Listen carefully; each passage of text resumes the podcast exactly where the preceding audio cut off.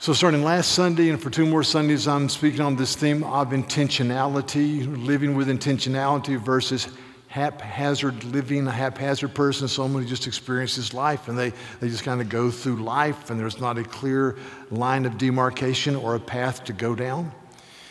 And I said my thesis is that to live with intentionality out of the book of Ephesians, Ephesians 4 and 5, to live with intentionality we must be people whose minds are constantly renewed to think with the Spirit of Christ. Chapter 4, verse 23. We are to learn from Jesus and learn Jesus, chapter 4, verse 20. And as we think with a renewed mind, there are some manifestations in our character. We saw last week one manifestation is we speak the truth to one another because we belong to one another. We, we speak truth into each other's lives. We walk together. Another manifestation is, is that if you must be angry, you don't let anger rule in your spirit. Paul says, Don't let the sun go down on your anger, because if you do, you will give the devil a foothold or an opportunity. So we're very careful to not let anger rule in our spirit. Thirdly, the scripture says, if, if you've been a thief, you no longer steal if you know Jesus. In fact, if you, if you know Christ, you are a productive person and you work with diligence so that you can share with those who are in need. And the fourth manifestation we saw last week was that our talk will be wholesome and it will build people up. It'll be a word fitly spoken for those who are in need. He says, Do not let any unwholesome talk come from your mouth. And really, the word unwholesome means smells like stinking fish. So we're very careful with our words. We, we build people up, we encourage them, we, we walk beside them. And so this week, the second way to live intentionally out of the book of Ephesians with a 30,000 foot view is to understand your environment. Understand your environment. And then next week, understand the importance of true relationship. So today, understand your environment. Our scripture passage that we'll get to is Ephesians chapter 5, verse 15. Hear the scripture. Look carefully then how you walk, not as unwise, but as wise, making the best use of the time, because the days are evil. Therefore, do not be foolish, but understand what the will of the Lord is. And so he says in verse 15, look carefully then. Then is a word, is an adverb that points to the preceding argument. And in the preceding argument, Paul says several striking things. He says, he says, verse 3, but sexual morality or impurity or covetousness must not even be named among you. And he's writing to the church at Ephesus. Uh, Ephesus was a wild place. It was a place that was known for its uh, secularism. was a temple in the middle of the city uh, committed to a goddess that involved ritual immorality. It was a wild place. It was like uh, an outlandish Las Vegas on steroids. And, and so he says, you know, but, but, but among you, you believers, this should not even be mentioned among you. And, and then he says in verse 5, for you may be sure of this, that everyone who is sexually immoral, or impure or who is covetous, that is, an idolater, has no inheritance in the kingdom of Christ and God. In other words, if, if your lifestyle, he says, Church at Ephesus, if your lifestyle is ongoing idolatry and immorality and loose living without repentance, and you're just known as that type of person, you're not a believer. You have no inheritance in the kingdom of God. And he says, and don't listen to the crowd that says it's no big deal, because the way we live is a really big deal. Verse 6 says, let, let no one deceive you with empty words, for because of these things the wrath of God comes, present tense, comes upon those who are sons of disobedience. So there, there's, you deal with God. Verse 7 says, don't share in their sins. Don't be partakers with or partners with them in their sin. And then he says, verse 11, take no part in the unfruitful deeds of darkness, instead, expose them. So, so by your life and by your energy and by your witness, show the grand, glorious goodness of Christ. And then he says this in verse 12. He says, For it is shameful, shameful, even to speak of the things that they do in secret. It's just shameful. And I'm reading this and I'm going, uh, have mercy upon us, Lord. I'm, I'm, studying this passage, putting it together, taking it apart, looking at it, and I'm doing some research, and I, and I go on the internet. And I'm going to try and make this a very PG 13 statement because we have children that are, that are here sometimes. So I'm, I'm looking at the internet, and the internet says, headline, the first senator who is, and they uses the term to describe um, a sexual deviant lifestyle.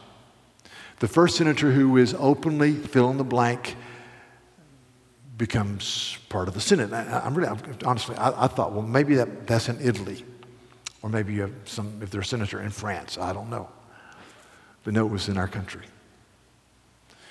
And I thought, this is an issue that is shameful and should not even be, be discussed, and yet it's, it's in the headlines. I just shook my head. And, and then I went to the next website, true story. And it talks about a, a recently sworn in U.S. Congresswoman who is from the state of Michigan who made a speech at a rally of a group called MoveOn.org. And in the rally, she says, like I told my 13 year old son, we're going to impeach that fill in the blank. And she used a horrible term. Now, I played sports in high school, a little bit in college, and I went in a lot of locker rooms. I never heard this term used, ever, ever.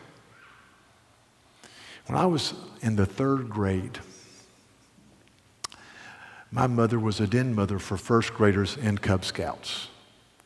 So we got out early, the third grades did, and she was organizing a football game for first graders and Cub Scouts. And so um, I said, Mama, I, I, want to play football. She says, No, you're, you're, bigger than these kids. You could hurt them. Go play with the bigger kids. And so in my frustration, I said an expletive under my breath, a third grade expletive, thinking, Mama didn't hear that. Mamas can hear a lot. And so when I said that, my mom turned and our eyes met, and I thought, oh no. And so we got home, and my mom took a, an old toothbrush and a bar of ivory soap. Open your mouth. Spit. Again. Spit. Third time. I guess in honor of the Trinity. I don't know, but third time. Spit. Now, now listen. That was before dental floss. So you have ivory soap between your teeth, it's there for a while. So it's a strong reminder of your sin. If I had used the term this congresswoman used, it was on the front page of newspapers, it had stars. She would have got a hazmat suit and Lysol times 10 and sprayed me down. Now, here's, here's my issue. My issue is, as I read this and I thought about this, and it's in the book of Jeremiah God, do not let us lose the ability to blush. Don't let us lose the ability to be, to be saddened in our spirit and, and offended. And Paul says to this church, in the midst of moral, putrid living, he says, it is shameful even to speak of the things that they do in secret. And let me say this parents and grandparents, it is on you. It's on you. You guard your children and your grandchildren. And, and you guard the kids that you teach in Sunday school. And you pray for them. And you pray for their purity in a, in a really so, so I was in New Orleans years ago at a pastor's conference, and we were, it was at the Superdome. And and so we stayed close to uh, Bourbon Street, down that area. Only time I've ever been in New Orleans. And I would get up in the morning before the, the sun was just rising. I'm an early morning guy. I went for a run, and I would run down Bourbon Street. And I would be run down Bourbon Street, and they're spraying it down. And, and the stench is horrible of all types of fluids and stuff. It's just horrible. And, and, and then one day at lunch, there was a break. So two other pastors and I walked down Bourbon Street at noon. And, and noon on Bourbon Street at that time was scandalous. And so I was there and I'd meet people from New Orleans. They say, Where are you from? And I said, I'm from Charleston, South Carolina. And they say, Oh, Charleston and New Orleans are a lot alike. And I want to say, in my, I've said in my spirit, there's nothing, there's nothing we have in common with New Orleans. Nothing. Well, listen to me. They are pumping Bourbon Street into your home every day through the internet. Every day. And I, am just saying, it, parents, it is on you. Grandparents, it is on you. Our kids will not float into godliness. Nobody does.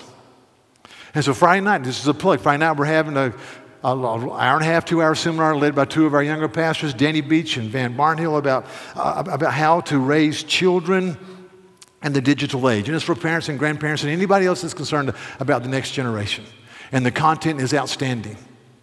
And we've got to think. I went to a conference last year. Part of the conference was a guy named Tony Reinke who wrote a book entitled your, How Your Cell Phone is Changing Your Life. He's kind of a techno expert. And he just laid out fact after fact after fact after fact. It just blew my mind. And he said this he said, it is, it is absolutely, he's got four or five kids. It's inconceivable that a parent would give someone who's un, in high school an iPhone. They don't need it. And I thought, Amen. Let me just say this it's just um, for free. Parents, if you run with other parents that share your gospel laden, Jesus honoring values that flow from the Word of God, then it's, it, it's, it's so much easier to raise kids together because if they say, I want to do this, and you say, No, we're not going to do that. And they look at you as if you were a Luddite, wooden headed Neanderthal from Walterboro, you can say, these other people doing the same thing. They're doing the same thing. So let us walk together. And I'm telling you, it is shameful. It is shameful to, to, to even whisper in secret what people brag about openly. And it breaks my heart. It breaks my heart. And I've got to tell you, I, as an older guy, I fight against, against the dumbing down of my conscience and the blushability. There's a poem I quoted all the time. You've heard it by a guy named Alexander Pope. And it comes from a poem entitled Essay on Man. And this is what Alexander Pope says. He says this He says, Vice is a monster of such frightful mien or countenance as to be hated needs but to be seen. Yet, seen too often, we grow accustomed to her face. First we endure, then we pity, then we embrace. I go, man, that's, that's exactly what happens. You, you, you, you, endure it. You're kind of, you're offended, and then you kind of say, well, maybe it's not so bad, and then you become part of the crowd. And let me tell you something. If, if you're 35, you don't have to be old. If you can remember 15 years ago, there are things that are being broadcast and talked about and trumpeted because of the sexual revolutionaries that we didn't even whisper about 20 years ago. It's amazing. It is amazing.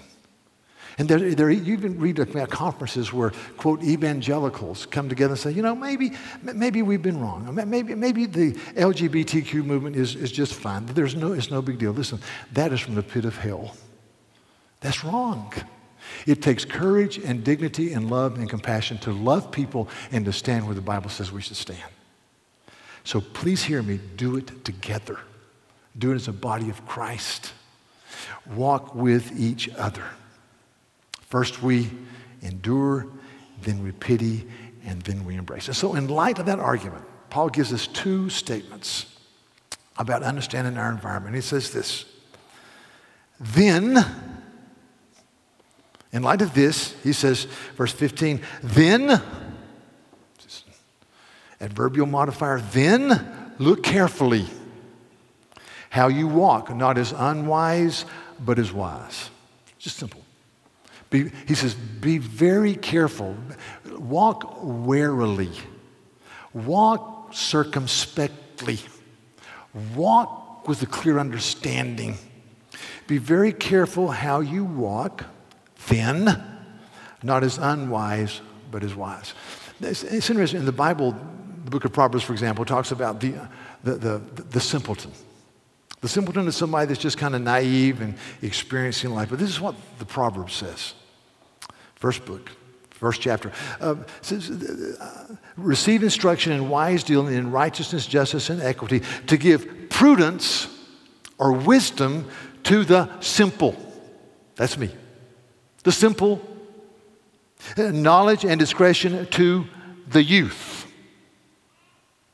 Gives you wisdom. And then he says this in chapter 1, verses 32 and 33.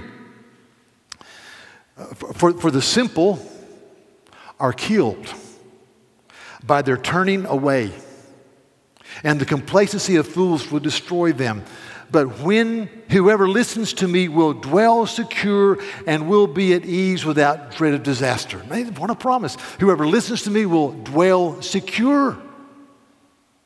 The simple. We need grace. Chapter 9, verse 4. Whoever is simple, wisdom says, whoever is simple let him turn in here, and to him who lacks sense, she says, Come, eat of my bread and drink of the wine I have mixed. Leave your simple ways and live and walk in the way of insight. I see the scripture says, Leave your simple ways and live. Jesus said, You shall know the truth, the truth shall make you free. If you continue in my word, you're my disciples indeed. You shall know the truth, it'll make you free. Leave your simple ways and live. So, so it, just talk about, about, about simple people. Walk warily. We just studied the book of Ecclesiastes, and you know, as I go through it, you know, you think about Solomon and how he was going, going for it. And then he married many foreign women, and I mean, 700 for heaven's sake. And how his wives turned him away, and he did evil in the sight of God and how he built altars of sacrifice all over, all over Israel, including altars where you sacrifice young, young babies. I mean, it's just it's horrible.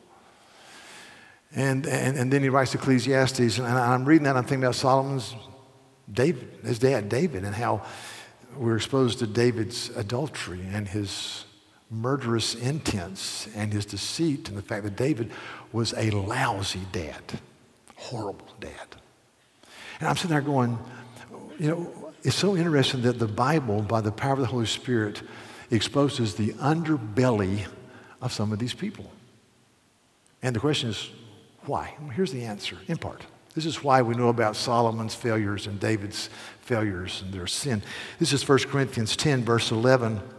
He's talking about the Old Testament people. And now these things happened to them as an example where they were written down for our instruction on whom the end of the ages has come. That's us. Therefore, let anyone who thinks that he stands take heed lest he fall.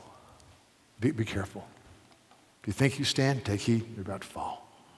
Let me tell you one of the most ungodly statements you can ever make. I've got this. I've got this. I can do this. I've been married 38 years, going well. I got this. No, I need grace every day in my marriage. I'm, it's going pretty good. I'm getting older. I, I got this. No. I can't tell you the number of older men who have blown it.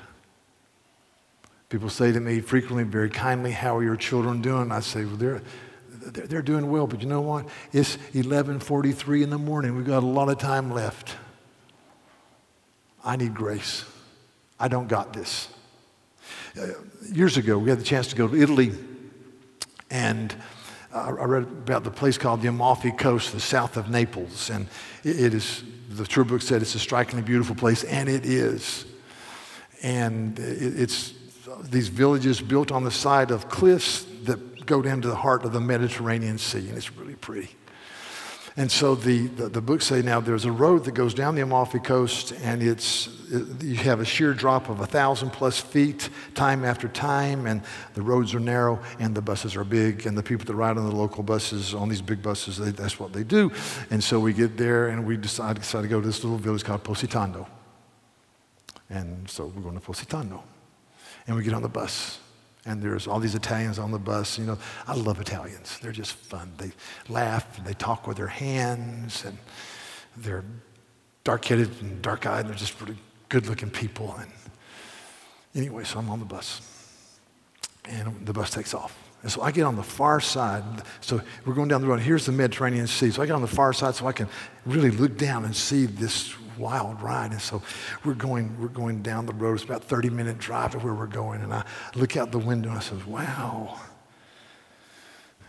Wow. Five minutes later, I'm, I'm looking up at the driver and he's talking with his hand and he's looking at the guys behind him doing this and, then he's talking with his hand he's looking around like this and, and i could have sworn he was doing this at one time and so really about five minutes on the road this is true of course there's an aisle two seats here two seats i get up and i go to the far left as far away from the window as i can so that if he runs off the road maybe my weight way over here will balance the bus so it won't plunge to my death. And they're just laughing and having a good time. And I want to go up to him and say, to him and say, I didn't know Italian. You may be enjoying this, but there's an American who's scared to death. Really, you know, if I'd been driving, you've been there. No, no. Some of you've been up in the high mountains. No guardrails. I mean, the roads are narrow. I mean, there's a washout here, and, and you're like this. You're like this. But as you drive it more and more and more, you just take it for granted and you kind of do this and you're drinking Red Bull or whatever and you're high fiving people. That can happen in life. Listen, we are on a high mountain pass and there are all types of disasters out there. We're one dumb decision away from blowing it. They're hidden IEDs. They're here. So, so, so Paul is pleading with these people. He says, listen, church at Ephesus, live with a sense of carefulness. And he said, he said well, how do we live with a sense of, of, of, of, of carefulness? And here he answers it in the text. That's what I love about studying the Bible. He says, the way you live with carefulness is this you make the best use of the time because the days are evil. Next verse. You make the best use of the time because the days are evil. Or you do good while you can, knowing evil is all around you. Or you seize the seasons of life because a life of haphazard living can dissipate into nothingness with great ease. This passage does not, and there's not, this isn't a bad application, it's not really talking about being, making to do list or a weekly checklist. Those are all good things. But what he's really saying is, as you look at the, the kairos moment, the season of time. You seize it. Understanding that a, a, life that's not lived under the lordship of Christ can, can devolve into haphazard nothingness and even evil. Just, the days are evil. You're, you're surrounded by an enemy who wants to drink you down, and it's easy to be lulled asleep. There's a wonderful book called the Screwtape Letters. and There's a statement here. It's letters from a senior demon to a junior demon written by C.S. Lewis. It's a masterful book. It says this You will say that these are very small sins, and doubtless, like all young tempters, you are anxious to be able to report spectacular wickedness. But do remember, the only thing that matters is the, the extent to which you separate the man from the enemy or God. And he says this It does not matter how small the sins are, provided that their cumulative effect is to edge the man away from the light and into the nothing. Murder is no better than cards if cards can do the trick. Indeed, the safest road to hell is the gradual one, the gentle slope, soft underfoot, without sudden turnings, without milestones, and without signpost. It's just gentle, gentle, gentle. It's just saying, I got this, I can do this, it's no big deal. And, and, and the other thing I want to say in this passage is do I understand? I should. The brevity of life. I think we should have a, a, an imaginary clock in front of us with hours going by. I, I did a calculation that in, in, in the, how many days are in the next 12 years, just for fun, recently. I thought, God, Psalm 90, teach me to number of my days. Life is fast. Therefore, I should seize the season of life. More about that later. The second adverbial modifier, he says this, is therefore, do not be foolish, but understand the will of the Lord. Therefore, Do not be foolish, but understand the will of the Lord. And the question is, is, is how, how do you know the will of the Lord? Let me mention three steps. Number one, to know the will of the Lord, I must be filled with the Holy Spirit as I study the Bible. John Calvin, who died in 1564, the, one of the heads of the Reformation, let me mention two small quotes by Calvin. He says, he says the next thing necessary is, is what the mind has imbibed and be transferred into the heart. Mind to heart. The Word of God is not received in faith where merely flutters about in the brain, but when it has taken deep root in the heart and has become an invincible bulwark to understand and repel all the assaults of temptation. He says, you know, you, you take the Word and, and you put it into your mind and your heart, but you do it by the power of the Holy Spirit whenever we study, we have to cry out, Come, Holy Spirit. Come, Holy Spirit. You know, we're talking about doing things commanded here that go against our grain. And it is uh, the height of folly to think that if we just say it right and package it right and give a good illustration, that, that people are going to say, yeah, yeah, yeah. And the Holy Spirit has to do it. And then he says this he says, we, we are all naturally blind.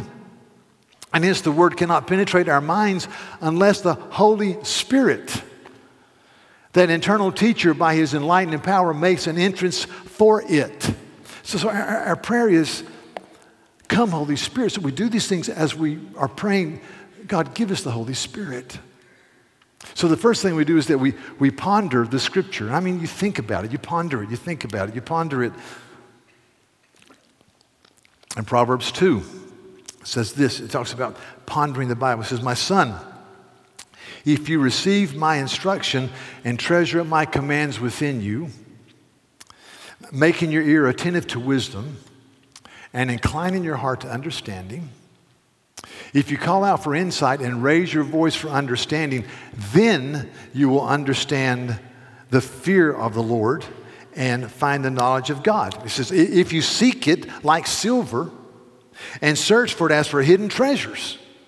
I, you know, I need to, to be a person who, who seeks, who really says, by the Holy Spirit, take this word and make it alive in my heart. So I ponder it. But I ponder it in community. This, this letter was written to the church at Ephesus, a group of people.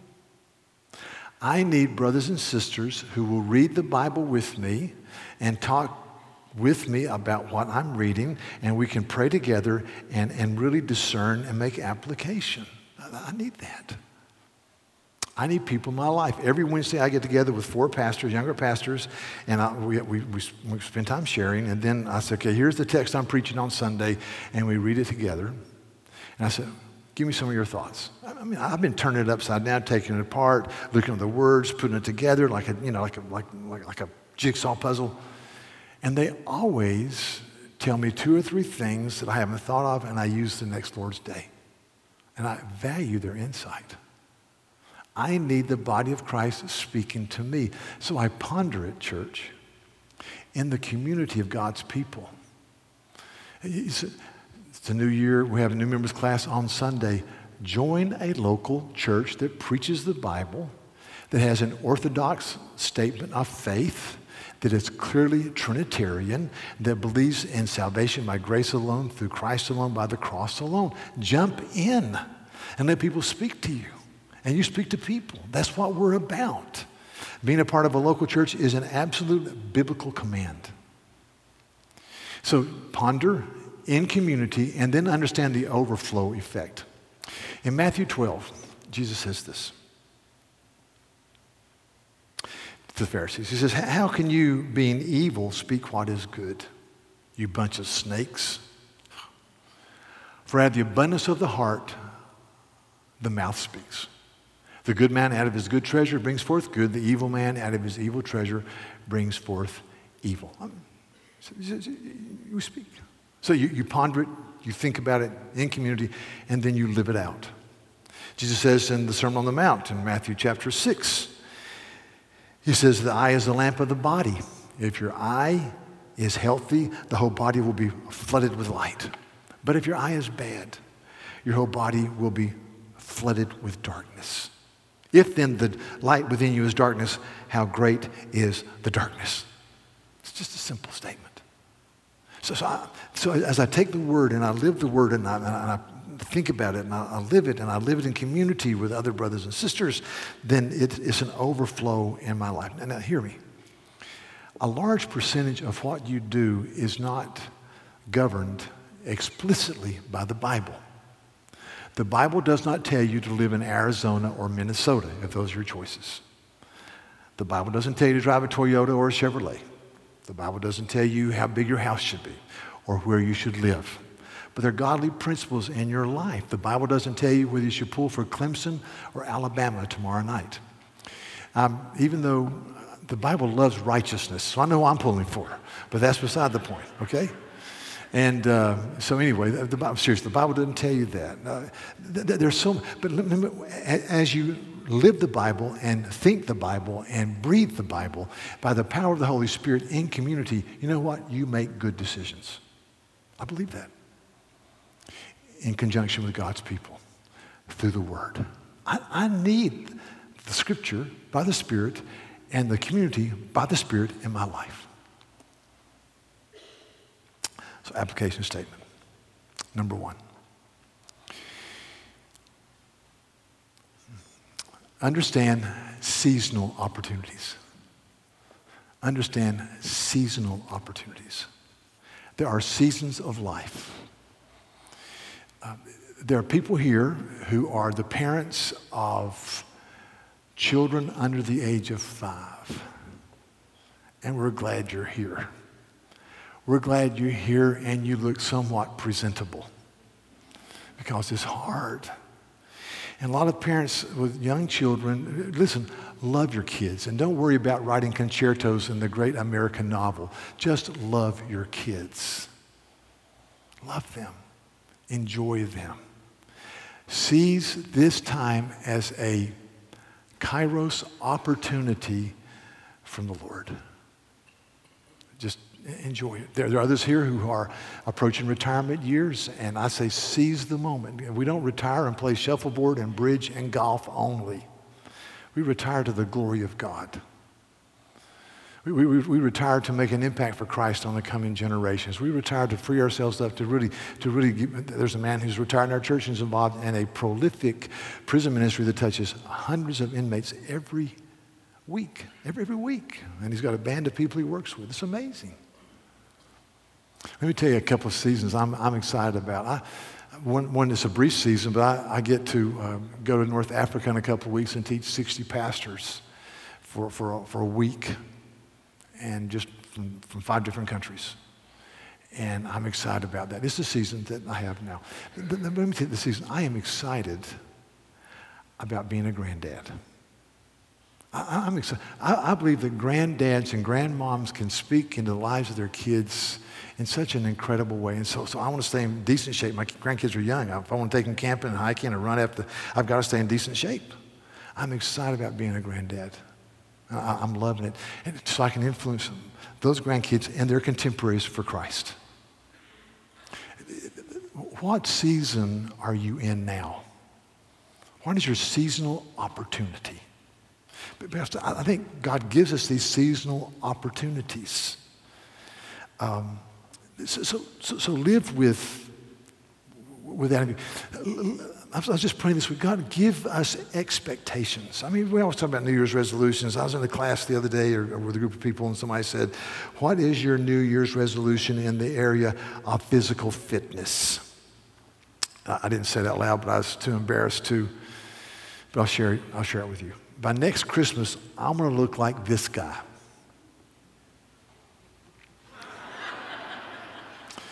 The Rock, Dwayne Johnson. i I've got a way to go, but there's always hope. Thank you for laughing.